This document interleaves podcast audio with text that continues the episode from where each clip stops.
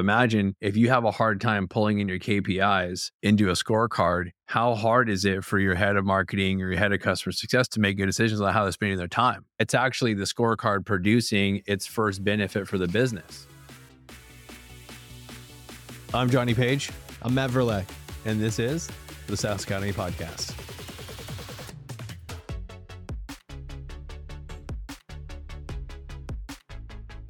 All right, Matt, today we're talking about the magic.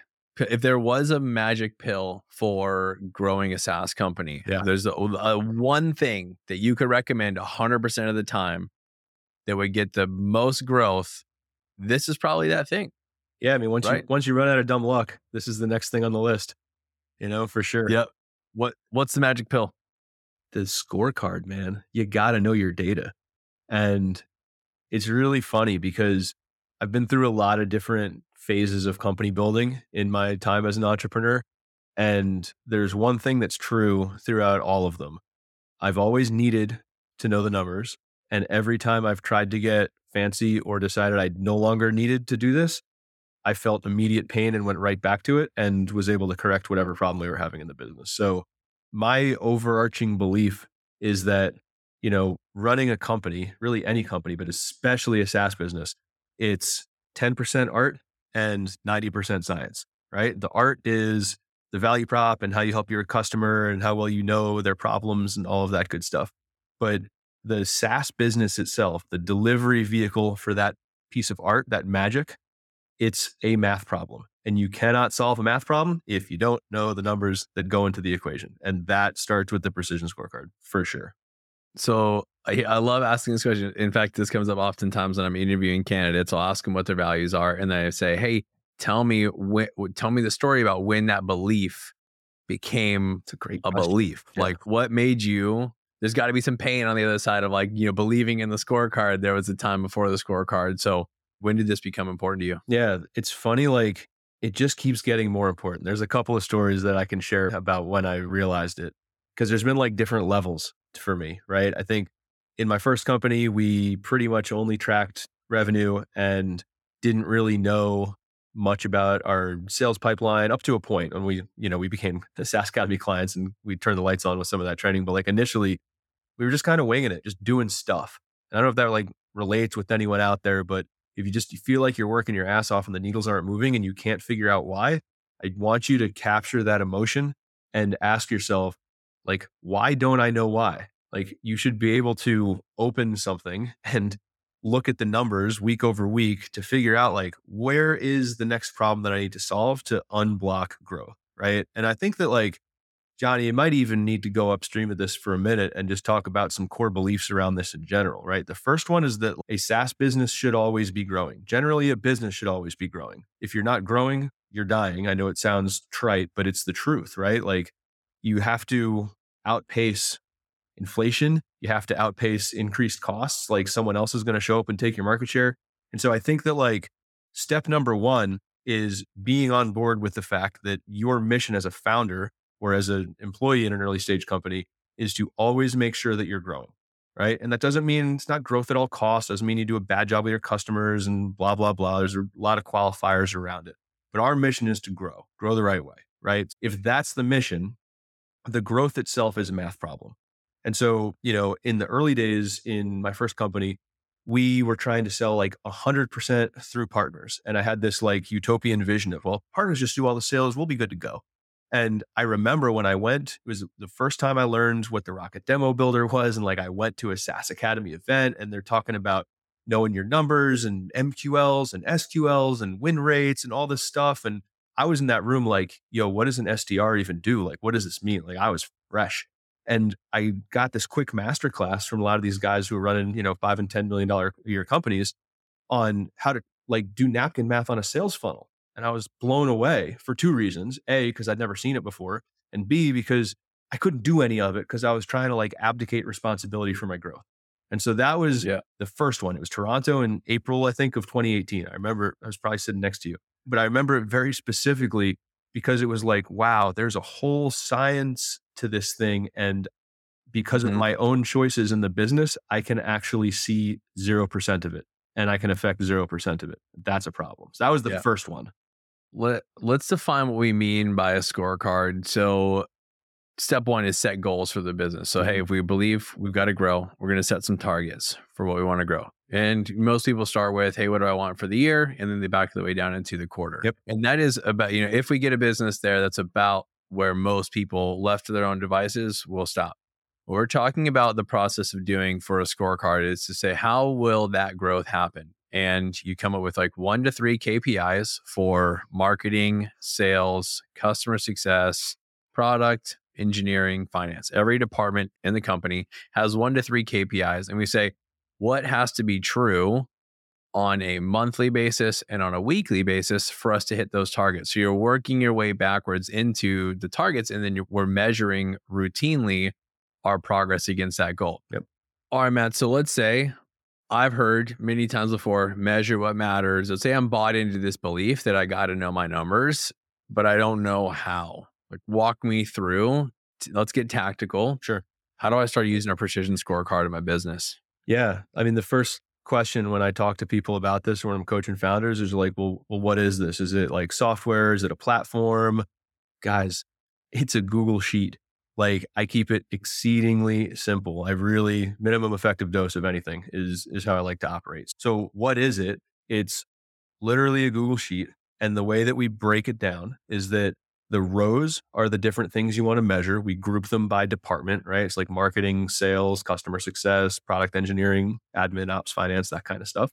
And then the columns are the weeks, right? We measure everything on a weekly basis. And this is one of my core beliefs about measuring data is that almost every piece of data worth measuring is worth measuring weekly. There's a couple of exceptions, usually around things like payroll and stuff. But so it's a spreadsheet, Google Sheets. The rows are what you're measuring the columns are the weeks. Like that's the precision scorecard. It's very not that high tech.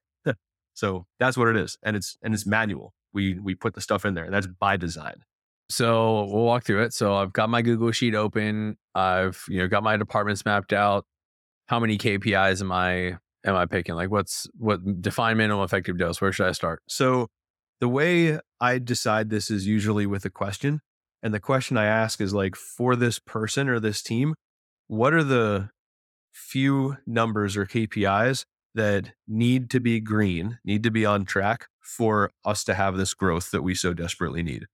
And it will grow over time. Like I guarantee you, if you run this uh, scorecard for three years, you're going to start off with 15 rows and you might have 200 at the end of a few years. And that's cool.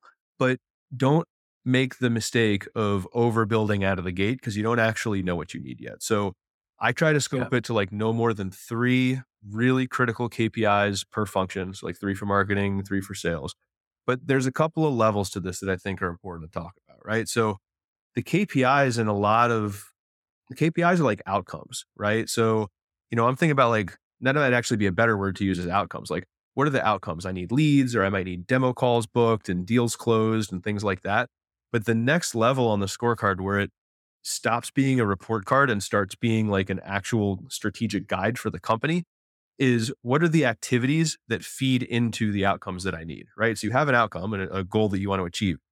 Like everything is a funnel. I don't know if you guys realize this. Like every single thing on earth is a funnel, right? There's a chain reaction of doing a thing and doing another thing and doing another thing that leads to an outcome. And that outcome leads to another thing, to another thing. Like you can visualize almost anything in a funnel. So, know, if we want new customers, that's probably a pretty important one to manage.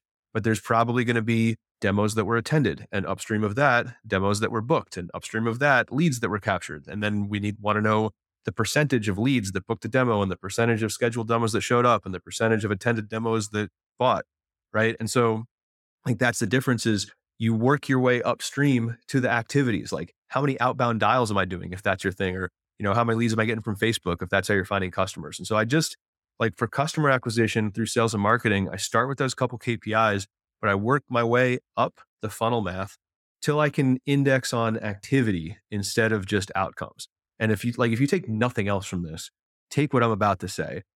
The activity is actually where you focus before you focus on the outcome. Because if you get the outcome and you don't know the activities that led to it, like hope is not a strategy. It's that's the dumb luck I talked about in the beginning. Right. So, you know, like if I'm working for Johnny Page SaaS company and I'm supposed to be prospecting, yes, you want to know how many appointments I set, but you also really need to know how many outbound dials I made and what my connect rate is and what time of day I'm calling and all of those things that you can coach me on. Hey, Matt, maybe you should make your phone calls at a different time of day. Hey, Matt, maybe let's audit your script because everyone's hanging up on you, right? But like without auditing upstream on the activity, if all you know is Matt got 10 demos booked or Matt got one demo booked, but we don't know the difference or why, this doesn't actually turn the lights on for the business. So, all that to mm. say, like if you think of KPIs as outcomes, like one to three per function, but then work your way up. Like what creates that? What creates that? What creates that? And work through that thought exercise till you're managing activities. And that's the precision scorecard. That's what we measure. Let it evolve from there organically. Yeah. So, if I, to to go through an example based on everything you just shared, if we have a, a goal of ten thousand monthly recurring revenue growth over the quarter, we're going to break that down into monthly growth, and then we're going to break that down into weekly growth, and we're going to say, okay, what does each department need to do? What are we going to measure? Both the leading indicators or the activities, the way you said it, and then the outcomes that have to happen, so that if we win the week, we can win the month, we can win the quarter. How, if, let's say that we we snap our fingers, we've got a, a basic version of this in place how does it actually get used? The way that we like to use it, and some of this goes back to the overall just how the cadence of how we run a company, right? One of the things that I believe very strongly in is a weekly team sync, right? And when you're small, like if you're 12 people and under, it might be with the whole team. You know, at a, when you're a little bit larger, it might be with your department leaders. Like that's what we do, right? We do our weekly sync with our leaders on Tuesdays. But either way, the point is that you're going to take out just these these KPIs, not necessarily every single leading indicator in the scorecard, especially as it gets big, but like the important stuff. And what we do every single week is the person who's accountable for it ideally is the one putting the number into the scorecard and then they color code it red, yellow, green, super simple. And then they report on it. Usually, in the interest of time, if it's green, we don't need to talk about it, but they talk about the yellows or the reds and bring a plan to correct it. You know, at, at sometimes like like now we have in our company an operations manager who dumps all the data and, and does that but like even in that case the the person who's responsible for the metrics still talks about the number like they still present to the rest of the team they still bring the plan right? So that's how we use it is essentially like that should be one of the first things you do in this weekly team meeting. You know we usually start off with wins and then just do a little context building and then from there we take out the scorecard we look through the metrics we pick out all the yellows and reds the whoever's in charge of that number addresses it in 60 to 90 seconds and if there's more discussion that's warranted from that we add it to the discussion agenda and then we'll double click on it in more detail so ideally yeah. you can blast through in a small company all the kpis you need in five minutes in a larger company might be 10 minutes but either way it's still pretty damn efficient on moving through just to get like the overall download of like how did we do last week and then that the answer to that question is going to drive what reds do we need to make yellows to make greens to get ourselves out of trouble yeah. and make sure, like you said, win the week, win the month. Yeah. All right. So we just got all tactical on you, and I want to take us back to the why. Look, your role as the founder and as the CEO in the company is to set vision. You are the steward of all the work that's happening. The only person responsible for whether or not work on our team translates into productivity and growth or not is you Eh, the buck stops with you. So the risk in not having a scorecard in place is that you have a team that comes in and works their ass off or not, either way, that works hard and it doesn't translate into growth. And the only insurance policy to make sure that we're having the right conversations in the business is to make sure that we're centered around a scorecard. That when we jump onto a team call, our weekly syncs for our teams are on Mondays and then senior leadership is on Tuesdays. It's front loaded at the beginning of the week because everything else it should be filtered through the lens of we're having conversations on the things that are have us off track. If it's on track, we're going to keep doing it. Everything else goes out the window. There's all kinds of good things we can talk about. This is how you like separate, you know, the good ideas from the bad ones. You are the person that has you steward all the work happening in the organization, and the scorecards are tool for doing that. Yeah. Now, if we we got super tactical if you would like we can you can visit the show notes. There is a full breakdown on how to implement the precision scorecard for your business. We've got templates all kinds of great stuff courtesy of matt Verlaque matt we have heard we've we've probably taken you know close to a thousand companies through the exercise of putting in a precision scorecard in place. And we've heard every excuse in the book why won't this work? Mm-hmm. And let's debunk some of the excuses. Like, what's the first objection or concern someone's got? I don't want to manually put all the data in. To Yeah, that, I- can I just use a dashboard? Yeah, let's talk about that. So you're giggling. I love it. And there's a good reason why, right? So I got I'm gonna answer this one two ways. Early stage company, right? If you've got 15 rows in this thing, stop being a baby. Take 15 minutes out of your day, get close to the data, put it in, and know what the hell's happening. Cause like it took everything I had not to shout out amen when you said, Hey, you're the CEO and the founder, the buck stops with you. If everyone's working and you're not growing, it's your fault. Like that is a hundred percent true. So like early days, you're the boss. Pull the numbers, like get in the data, figure it out, or even better, have your team pull their numbers and that's it. And then each person has to dump three or four rows into the thing. It takes five minutes. Like it takes five minutes. And if the thing It'll about- take a little bit to get it set up. It's going to be hard it, get- it- to, if you haven't done this before, but dedicate two quarters to doing this. Pull it every week. It will change week over week, but it is you. There's just not a path forward Yeah. without it. Like you have to. You this is a rite of passage. You're going to have to get a scorecard into the business at some point. Agreed. Like just start doing the work now and be iterative with it. Start simple.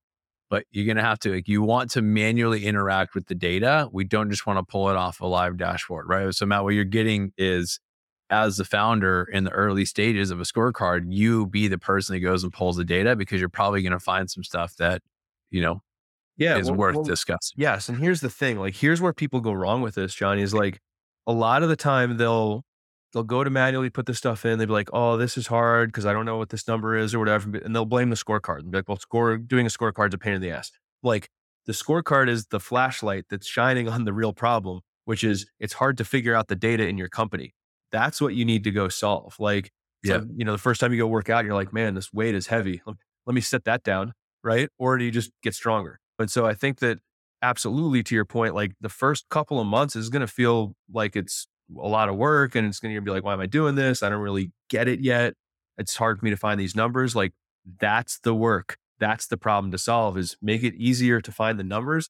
Everyone's gonna be like, I don't trust the data. Cool. Work through the data until you, everyone trusts it and you get it right. That's the real work is doing that. It's a sign of progress, actually. Like those are the conversations you got to have. Imagine if you have a hard time pulling in your KPIs into a scorecard, how hard is it for your head of marketing or your head of customer success to make good decisions on how they're spending their time? It's yeah, it's actually the scorecard producing its first benefit for the business. Yeah. It's showing you all the areas if, if it's not easy. Exactly. Okay. Yeah. So first one we hear all the time, can I, I have access to the data? I can log into Google Analytics or into my CRM and I can get all the information. Why should I pull it in a scorecard? You got to manually interact with it.